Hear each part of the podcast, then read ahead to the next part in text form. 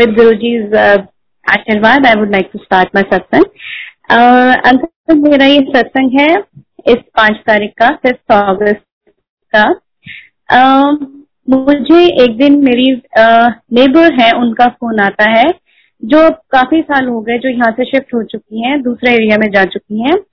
तो अभी गुरु जी के अनुभव सत्संग में वो मुझे दिखी और हमने बस दूर से एक दूसरे को हेलो करा और पाँच अगस्त को मेरी जो नेबर्स थी, जो जिनको अभी यहाँ से शिफ्ट हुए काफ़ी साल हो चुके हैं, उनका फ़ोन आता है मुझे और वो बोलती है, इंदु, तुम्हारे घर गुरु जी आना चाहते हैं। तो बहुत खुशी मिलती है सुन के अगर कोई ये कह रहा है। तो उनसे मेरा काफ़ी सालों से टच नहीं था, लेकिन अभी एनुअल सत्संग से दिसंबर में वो मुझे वहाँ पे मिली। बस हमने एक दूसरे को देखकर वेव करा और तब से हम दोनों को पता चला कि हम दोनों गुरु जी को फॉलो करते हैं। तो उसके बाद पाँच तारीख को उन्होंने मुझे दिस फिफ्थ ऑगस्ट फ़ोन करके बताया कि गुरु जी आपके घर आना चाहते हैं, उनका स्वरूप आपके घर आना चाहता है। तो मैंने बहुत खुश हुई ऑब्वियसली और फिर मैंने उनसे पूछा कि, दीदी मतलब आप मुझे रीजन बताइए कि ऐसे क्यों, क्या है इसके पीछे? तो उन्होंने मुझे बताया कि मुझे टेलीपैथिकली गुरु जी ने बोला है कि कुछ लोगों के घर आपको स्वरूप पहुंचाना है, ये सेवा आपको करनी है, और पता नहीं क्यों मुझे तुम्हारा नाम स्ट्रक हुआ। तो मैं बहुत खुश और बस उस दिन से गुरु जी के आने की तैयारी शुरू कर दी कि उन्होंने कहा, बस एक दो दिन में पहुँच जाएँगे। एक दो दिन निकल गए गुरु जी नहीं आए। मैंने उनको फ़ोन करा तो उन्होंने कहा बस आने वाले होंगे आते ही होंगे।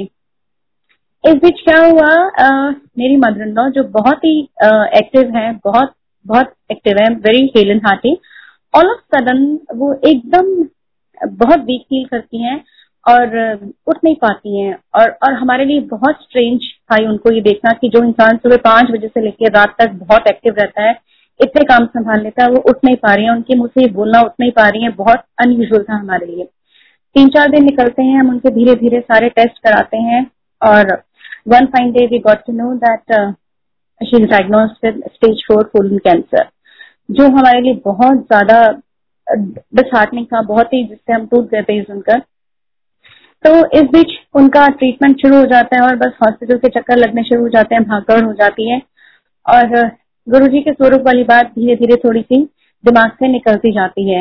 वो दस दिन हॉस्पिटल रहकर आती है और वापस आती है। लेकिन फिर भी अंदर से मन में एक था कि उन्होंने बोला तो गुरु जी के स्वरूप ज़रूर आएँगे।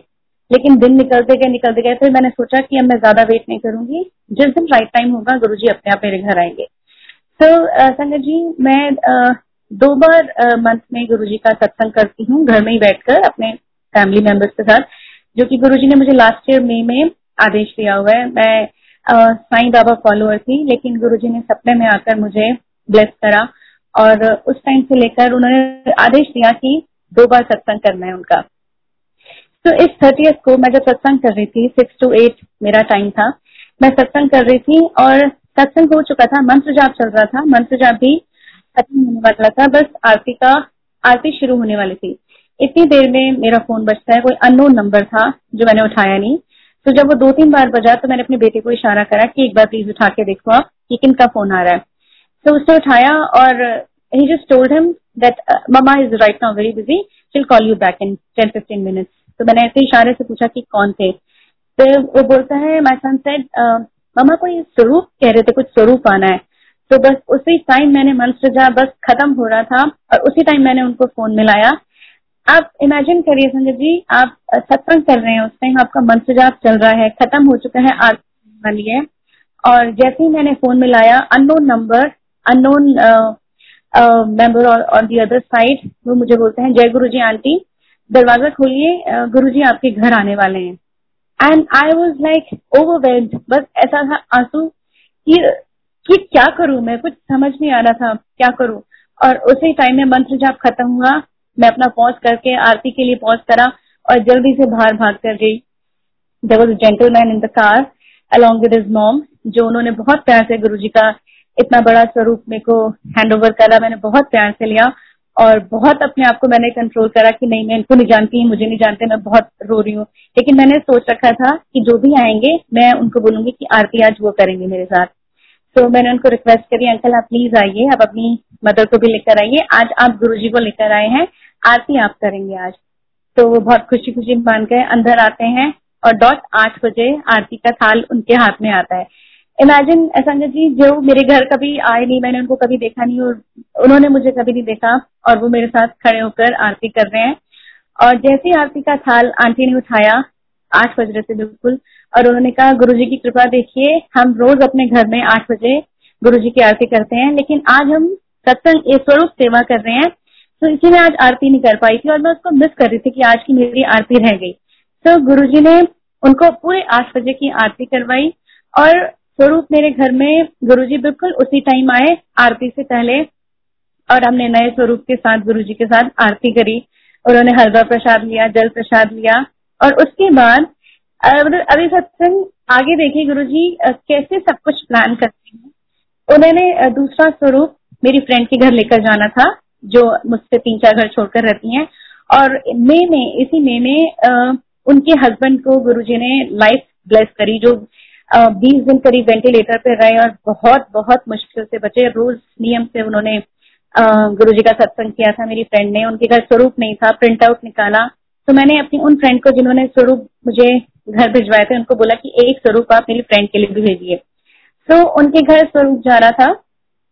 और इसके पीछे ये इंटरलिंक सत्संग आप देखिए कि मैंने उस दिन सोचा हुआ था कि आज मैं अपनी फ्रेंड के घर, क्योंकि जब मेरी मदर लॉ हॉस्पिटलाइज थी अपने ट्रीटमेंट के लिए उसने मेरे घर खाना बना के भेजा बच्चों के लिए बिकॉज़ मैं घर पे नहीं आ सकी, खाना नहीं बना सकी।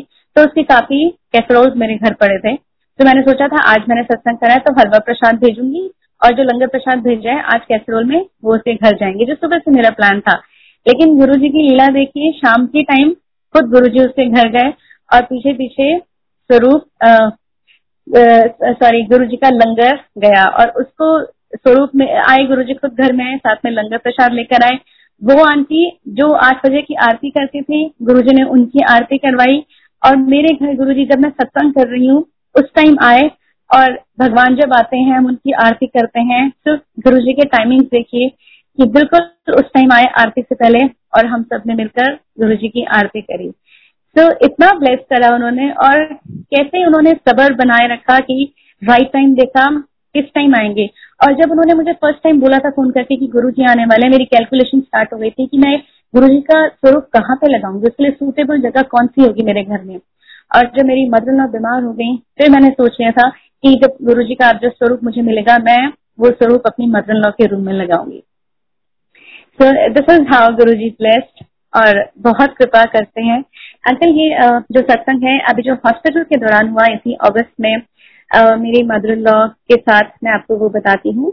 पहले तो ये बताती हूँ स्टार्टिंग कैसे हुई। जब उनको, जैसे मैंने अभी थोड़ी देर पहले बताया कि जब कैंसर डायग्नोज हुआ, उसके एकदम जो बिल्कुल ठीक थे वो, और अचानक से बहुत पेन में आ गए, जो ट्यूमर है उनके पेट में बिलो लार्ज इंटेस्टाइन जो सेवन सेंटीमीटर का एक ट्यूमर है और उसके साथ और भी बहुत सारे ट्यूमर्स हैं। और ऑल ऑफ़ सडन उनको जो इतना इतना सिवियर पेन शुरू हुआ, बहुत ही वो दर्द में थी, बहुत ही दर्द में। जब घर पे थी तो वो दर्द में थी हॉस्पिटल जब उनको एडमिट करा गया, वो तब भी बहुत ज़्यादा दर्द में थी। और गुरु जी से सिर्फ़ एक रिक्वेस्ट करी, मैंने गुरु जी पता नहीं आपने इनके लिए क्या सोचा है, बस आपसे एक हाथ जोड़कर अरदास है कि इनको प्लीज़ आप तकलीफ़ मत दीजिए। इनका जो दर्द है वो दूर कर दीजिए।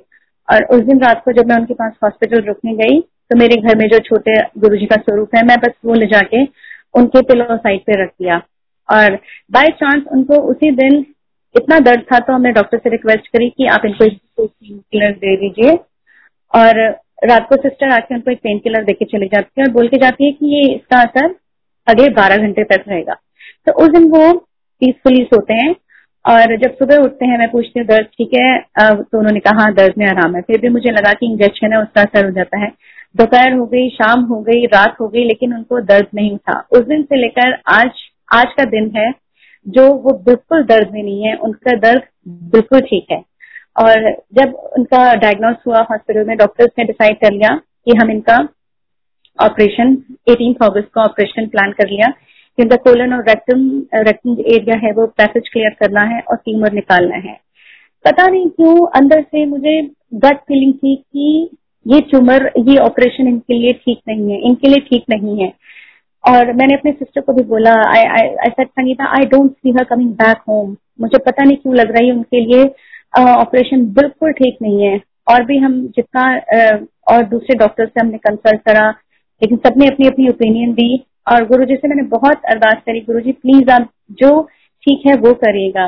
उसके अलावा अगर फाइनेंशियल एस्पेक्ट देखा जाए तो इनका इंश्योरेंस था फाइव लैक्स था और ये जो हॉस्पिटल जो होते हैं हाई एंड हॉस्पिटल्स में उन्होंने सारा सब कुछ टेस्ट करा के जो और, और दोनों सर्जरीज करा के हमें एस्टिमेट दिया अराउंड एट लैक्स तो एक वो इस लॉक टाइम लॉकडाउन के टाइम ये भी बहुत बड़ा एक दूसरा टेंशन का रीजन हो गया कि बियॉन्ड बजट हम जा रहे हैं। फिर भी मैंने सोच के रखा था कि हम जो कर सकते हैं, हम वो करेंगे। दूसरी तरफ़ बेटे का एडमिशन वहाँ पे जो फोर फाइव लाख हमने वो करके रखे थे, वो मैंने कहा, जब जो जो ठीक होगा हम वो करेंगे। जैसे भी बन बन पड़ेगा, हम करेंगे। लेकिन अंदर से जो एक फीलिंग थी कि ये ऑपरेशन इनके लिए ठीक नहीं है, ये ऑपरेशन इनके लिए ठीक नहीं है, ये वापस ऑपरेशन थिएटर से वापस नहीं आ पाएँगे। फिर भी वो ऑपरेशन थिएटर में गई और मैं गुरुजी को सिर्फ़ एक अरदास करके मैंने कहा गुरु जी मुझे पता नहीं क्यों नहीं लग रहा, आपने नहीं सुनी बात और ये जा रही है ऑपरेशन के लिए। आप देख लेना ठीक लग रहा है, वो वो मुझे नहीं पता। एटीन अगस्त को ऑपरेशन के लिए वो जाती है, सुबह तैयार होके। And please please believe you me in the middle of the operation we get a call from the doctor that we are stopping the operation हम ऑपरेशन कंटिन्यू नहीं कर रहे हैं। एक जो कोलन एरिया इनका क्लियर करना था पैसेज बनाना था, वो हमने कर दिया है। They are not removing the tumour and she is not fit for that वो उसके लिए बहुत वीक है, वो झेल नहीं पाएँगी दो सर्जरीज और हम वो, उनका उसी टाइम अभी स्टॉप कर रहे हैं वो। और उस टाइम संजय जी हॉस्पिटल में मैं रात को रूम पर वही सत्संग सुन रही थी। उस टाइम आशा मेहरा आंटी ने अपना एक सत्संग सुनाया था कि वो गंगाराम हॉस्पिटल में थी और कैसे वो आउट ऑफ़ बजट गई और सब कुछ कैसे गुरुजी की ब्लेसिंग से सब कुछ ठीक हो गया। और गुरु जी ने यहाँ पे इतना साथ दिया कि जो कभी हमने उम्मीद नहीं करी थी कि बीच में से फ़ोन आ जाएगा। उनकी जो जान मुझे लग रहा था कि वो कुछ हो जाएगा, लेकिन गुरु जी ने उनको बचाया और वापस उनको घर भेजा। ऑल ऑफ़ सडन हमें पता चलता है कि जो इंश्योरेंस का अमाउंट है, वो गुरु जी ने दो लाख और बढ़ा दिया, जो हमें लग ही नहीं रहा था कि कोई चांस है। ऑल ऑफ़ सडन हमें पता चला कि वो फाइव लैक्स से सेवन लैक्स हो गया है, जो उनका आगे के ट्रीटमेंट के लिए हमें बिल्कुल चिंता करने की ज़रूरत ही नहीं है। तो कैसे गुरु जी ने पल पल पल पल साथ दिया और अभी कुछ दिन पहले ड्रिंक में आके जब मैंने बस उनके आगे हाथ जोड़कर ये अरदास करी, गुरु जी, आप ही विघ्न करता हो और आप ही विघ्न करता हो। उन्होंने बिल्कुल अब मुझे अपनी मुँह पर उंगली रखकर चुप पर आकर बोला कि वो मैं नहीं हूँ और गणेश जी की तरफ़ इशारा करा कि वो ये हैं। तो पता नहीं वो क्या कहना चाह रहे थे। गणेश उत्सव चल रहा था दस दिन के लिए और वो शायद पता नहीं है, कम समझ आता है वो जो हम मंदबुद्धि हैं थोड़े, कि शायद ये कहना चाह रहे हो कि गणेश जी की आगे अरदास करें, उनका उनका महोत्सव चल रहा है गणेश जी की आरती करें। तो जितना समझ आया, हमने गणेश जी की आरती करी, उनको प्रसाद भोग लगाया और बस उनसे अरदास करी कि हमसे जो गलती हुई है उसको माफ़ कर दीजिए। बहुत कम समझ है हम, कम समझ आता है कि क्या कैसे करना है। बस हाथ जोड़कर अरदास करें कि अगर हमसे कोई गलती हो जाए तो प्लीज़ हमें माफ़ कर दें। तो ये सत्संग था गुरु जी संगत जी मेरा। Thank you very much I am really very sorry अगर मैंने किसी को हर्ट करा हो या मैं कुछ ठीक से नहीं बोल पाई हूँ। I am really sorry may Guru ji bless each and every one thank you जय गुरु जी।